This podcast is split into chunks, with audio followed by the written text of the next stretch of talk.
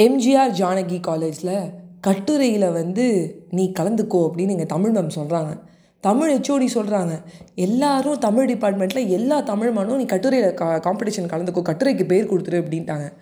என்னது? கட்டுரைக்கு பேர் கொடுக்கணுமா? எம்ஜிஆர் ஜானகி காலேஜா? எனக்கு வாய் மட்டும்தான். வாய் மட்டும்தான் மன்னவா அப்படிங்கிற மாதிரி நான்.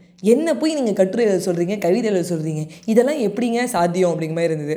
ஸோ என்னை வந்து ஒரு இதுக்கு முன்னாடி ஒரு டெஸ்ட் மாதிரி வச்சாங்க. ஒரு ஐம்பது பேர்கிட்ட பேர் கொடுத்துருந்தோம். நான் கொடுக்கல ஆக்சுவலி எனக்கு கொடுக்க சொல்லிட்டாங்க. நீ டிபார்ட்மெண்ட்டில் கண்டிப்பாக கலந்துக்கணும். வைஷ்ணவி கட்டுரையும் போய் பார்ட்டிசிபேட் பண்ணுறேன்னு அப்போ நான் என்ன பண்ணேன்னா பெருசாக வந்து எழுதலை நான். ரொம்ப அழகாலாம் ப்ரெசென்ட் பண்ணல கட்டுரையை. வெறும் ஒரே ப்ளூ பென் மட்டும் தான் எடுத்துகிட்டு போனேன். எல்லோரும் black pen blue pen colour pen அந்த பென் இந்த பென்லாம் எடுத்துகிட்டு வந்தாங்க. நான் வெறும் ப்ளூ பென் மட்டும் தான் எடுத்துகிட்டு போனேன். அதுவும் வந்து பால் பெனில் நான் வந்து ரெண்டு பக்கம் தான் எழுதுறேன் நான். எம்ஜிஆர் ஜானகி அப்படின்னு சொன்னோடனே நான் என்ன பண்ணேன்னா எம்ஜிஆர் அவர்களை பற்றி சொல்ல சொன்னாங்க எழுத சொன்னாங்க அவரோட பெருமைகள் அவர் வந்து நம்ம நாட்டுக்கு பண்ணது ஏதோ ஜஸ்ட்டு சொன்னாங்க.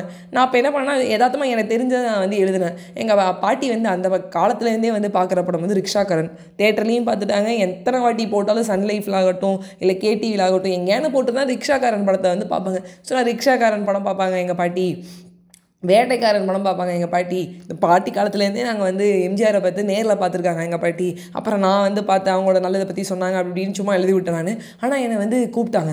எனக்கு ரொம்ப ஆச்சரியமாக இருந்துச்சு. மேம் நான் சரியாகவே எழுதலையே. நீங்கள் பேர் கொடுக்க சொன்னீங்களேன்னு கொடுத்தேன். அப்புறம் எழுதினேன். எனக்கு என்னமோ பெருசாக நான் பண்ணவே தெரியலையே. மேம் ஹேண்ட் ரைட்டிங் கூட நல்லா இல்லை மேம். பாருங்கள் கோணையாக போகுதுன்னு. நான் எப்போ எழுதினாலுமே அது ஒயிட் ஷீட்டில் எழுதும்போது இந்த பக்கம் ஸ்டார்ட் பண்ணால் அந்த பக்கம் போகும். என்ன டெல்லி பாம்பே கல்கட்டா மாதிரி டெல்லியிலேருந்து பாம்பே போயிட்டுருக்கு. என்ன மேம் இது? அப்படின்னா இல்லை நீ கண்டென்ட் என்ன இருந்தாலும் ஒரு கரு வச்சு எழுதுற.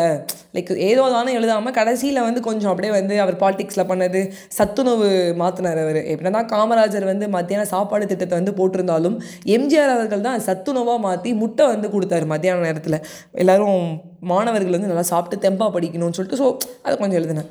அண்ட் தென் காம்படிஷன் போகணும். நாளைக்கு காம்படிஷனில் என்னப்பா எழுதுறது அப்படின்னு எங்கள் அப்பா கேட்குறேன் அதாவது காலைல போகணும் நைட் எட்டு மணிக்கெலாம் எனக்கு ஒரு கண்டென்ட்டுமே தோண மாட்டேங்குது. சும்மா இப்போ ரெண்டு பக்கம்லாம் எழுத முடியாது. நல்லா ஒரு நாலஞ்சு பக்கத்துக்கு எழுதணும். எங்கள் மேம் சொன்னாங்க உன் பெஸ்ட்டை கொடுத்துட்டு வந்துட்டு சும்மா எழுதிட்டு வந்தேன்.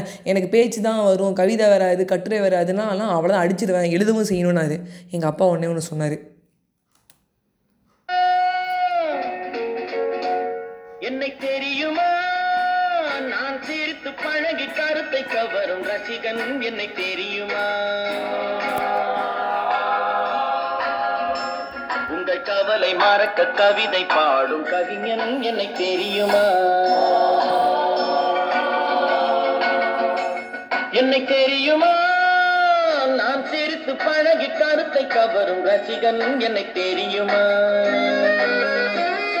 கண்கள் காவலை மறக்க கவிதை பாடும் கவிஞன் என்னை தெரியுமா? ரசிகன் ஆஹ ரசிகன் நல்ல ரசிகன் நல்ல ரசிகன் உங்கள் ரசிகன் உங்கள் ரசிகன்.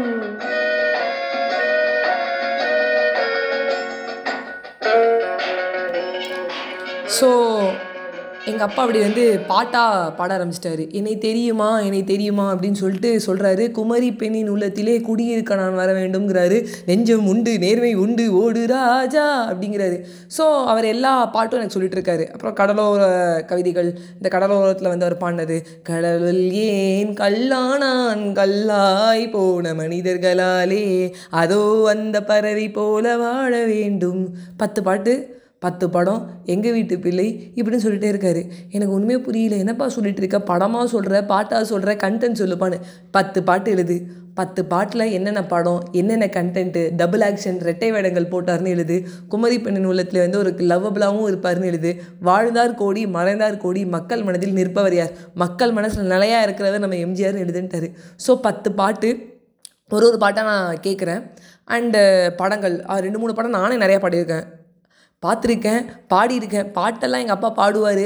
பா அதாவது வந்து இன்னொரு விஷயம் என்னென்னா நம்மளுடைய எம்ஜிஆர் அவர்கள் வந்து படத்தோட அந்த லைன் வந்து இந்த படத்தோட டைட்டில் வந்து பாட்டாக அப்படியே வந்து நம்ம ஹிப்ஹாப் தமிழா மாதிரி தான் எப்படி வந்து ஆம்பளைனா ஆம்பளை ஆம்பளை ஆ ஆ ஆ ஆம்பளைங்கிற மாதிரி அவரோட படத்தோட டைட்டில் வந்து பாட்டாக நம்மளுக்கு வர ஆரம்பிச்சிருச்சு. ஸோ அவரோட படத்தோட டைட்டில் நம்ம இன்னும் ரீக்ரியேட் பண்ணி வச்சுட்டு இருக்கோம் ஸோ ஒரு படத்தோட டைட்டில் ஆகட்டும் பாட்டாகட்டும் எல்லாத்தையுமே நான் வந்து சர்ச் பண்ண ஆரம்பித்தேன் கொஞ்சம் கொஞ்சம் ஃபேமஸாக இருக்கிற பட டைட்டில் நம்ம இன்னும் யூஸ் பண்ணுறோம் அது எங்கள் வீட்டு பிள்ளை நம்ம வீட்டு பிள்ளை எல்லாமே ஒரே பிள்ளை தாங்க இன்னுமே யூஸ் பண்ணிட்டு இருக்கோங்கிற மாதிரிலாம் வந்து அங்கங்கே வந்து பாயிண்ட்ஸ்லாம் கலெக்ட் பண்ணி எழுதி அதுக்கப்புறம் வந்து ரெண்டு மூணு படம் பார்த்தது மாட்டுக்கார வேலைன்னா வந்து நான் கோவிட் டைமில் வந்து மிட் நைட்டில் பார்த்தேன் ஆடி ஒரு வாட்டி இந்த படத்தை பார்த்துருக்கேன். எங்கள் அப்பா வந்து மறுபடியும் மாட்டுக்கார வேலைன்னு பார்க்கலாம்னு சொல்லிட்டு தான் எனக்கு எம்ஜிஆர் படங்களை வந்து காமிச்சிருக்காரு. ஸோ நான் நிறையா பார்த்துருக்கேன். ஸோ அப்படியே எப்படி இப்படின்னு சேகரித்து படங்கள் பாட்டு எல்லாம் வந்து எழுதி அப்படியே ஒரு எனக்கு ஒரு அஞ்சு பேஜ் ஆறு பேஜுக்கு மேலே அது மட்டும் போயிட்டே இருக்கு. நான் நிறைய எழுதினேன். Black and blue pen use பண்ணேன். பாடல்களை பாடல் வரி எழுதிட்டு அந்த வரியிலேருந்து அவர் என்ன சொல்ல வராரு? இந்த கண்டென்ட் என்ன சொல்ல வராரு?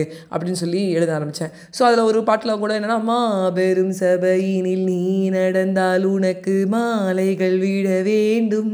ஸோ ஒரு மாபெரும் சபையில் நீ நடந்து வந்தால் உனக்கு மாலைகள் விழணும் அப்படின்னு சொல்கிறது அந்த பறவை போல் வாழணும். அதோ அந்த பறவை போல அப்படின்னு எழுதும்போது பறவை போல் வாழணும் அப்படின்னு எழுதுறது. நெஞ்சம் உண்டு நேர்மை உண்டு ஓடு ராஜா. இன்றைக்குமே வந்து நம்ம எழுந்து ஒரு வேலைக்கு போகணும் அப்படின்னு நினைக்கும் போதோ இல்லை ஏதான ஒரு வேலை செய்யணும்னு நினைக்கும் போது நம்மளுக்குள்ள ஒரு பயம் வரும். அந்த நேரத்தில் வந்து நெஞ்சை மூட்டு நேர்மை மூட்டு ஓடுராஜு அப்படின்னு நம்ம ஓடிக்கிட்டே இருக்கணும் நம்ம அந்த காலத்தில் நம்ம எம்ஜிஆர் அவர்கள் சொல்லியிருக்காருன்னு சொல்லிட்டு திருப்பி சத்துணவு திட்டம் அவர் பாலிடிக்ஸ் என்டர் ஆனது அவர் பாலிடிக்ஸில் என்ட்ராகி அவரோட வந்து அப்ஸ் அண்ட் டவுன்ஸை பற்றி சொல்கிறது அவராகவே வந்து ஒரு கழகத்தை வந்து உருவாக்குனது. அப்படி இப்படின்னு எழுதினேன். ஸோ எழுதுனதுக்கப்புறம் எனக்கு வந்து ஊக்கப்பரிசு வந்து கிடச்சிது. ஃபஸ்ட்டு செகண்ட் தேர்டு கிடைக்கல பட் எனக்கு ஊக்கப்பரிசு கிடச்சிது. ஸோ ஊக்கப்பரிசுங்கும் போது எனக்கு ரொம்ப ஆச்சரியமாக இருந்துச்சு. நான் போய் கேட்டேன் என்னங்க ஊக்கப்பரிசு கொடுத்துருக்கீங்க? எனக்கு ரொம்ப ஆச்சரியமாக இருக்குது எது கொடுத்துருக்கீங்கன்னு? அவங்க வந்து சொன்னாங்க எல்லாரும் வந்து நல்லா எழுதியிருந்தாங்க. பிறப்பு இறப்பு. அவர் நிறைய சாதனைகள் பண்ணது. இத்தனை விருதுகள் கிடச்சிருக்குன்னு எழுதினாங்க. பட் நீ எழுதுனது வந்து ரொம்ப டிஃப்ரெண்ட்டாக இருந்தது. ஆனால் அதுக்கு நீ பாட்டை மட்டுமே எழுதி வச்சிருந்த பார்த்தியா அது வந்து கொஞ்சம் ட்ராபேக்காக இருந்தது. பட் நீ அந்த பாட்டியும் கனெக்ட் பண்ணி எழுதுனது பிடிச்சதுனால தான் உனக்கு ஊக்கப்பரிசு கொடுத்தோன்னாங்க ஸோ எனக்கு அந்த ஊக்கப்பரிசு வாங்கும்போது அவ்வளோ சந்தோஷமாக இருந்தது. எங்கள் மேம் டிபார்ட்மெண்ட்டில் எல்லாருமே வைஷ்ணவி கூப்பிடுங்க. இப்போ பாரு துள்ளி குதிச்சுட்டு ஓடி வருவா பாருங்க அப்படி சொன்னாங்க. ரொம்ப சிம்பிளாக சொல்லணும்னா எம்ஜிஆர் அவர்கள் எப்படி தெரியுமா?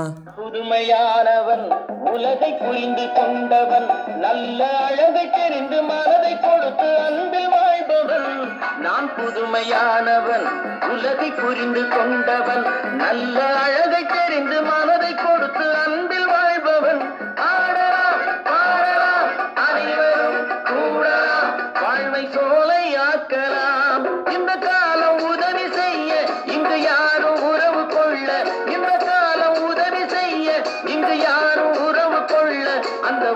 கொண்டும் கொண்டு மனித இனத்தை அளந்து பார்க்கலாம். இசையிலே மிதக்கலாம் எதையுமே மறக்கலாம். என்னை தெரியுமா? நான் சிரித்து பழகி கருத்தை கவரும் ரசிகனும் என்னை தெரியுமா? உங்கள் கவலை மறக்க கவிதை பாடும் கவிஞனும் என்னை தெரியுமா?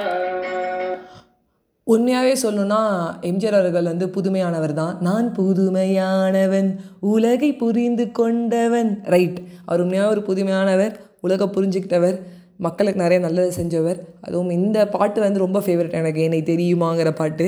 அவர் வந்து எம்ஜிஆரோட இன்ட்ரொடக்ஷனாகவே எழுதினேன் எம்ஜிஆரே தன்னை பற்றி இன்ட்ரோ பண்ணிக்கிற மாதிரி முன்னுரைன்னு போட்டு என்னை தெரியுமா அப்படின்னு எம்ஜிஆரே பாடுற மாதிரி எம்ஜிஆர் இந்த கட்டுரையை சொன்னால் எப்படி இருக்குங்கிற மாதிரி தான் நான் அந்த கண்டென்ட்டை கொண்டு போனேன். எங்கள் அப்பா சொன்ன மாதிரி.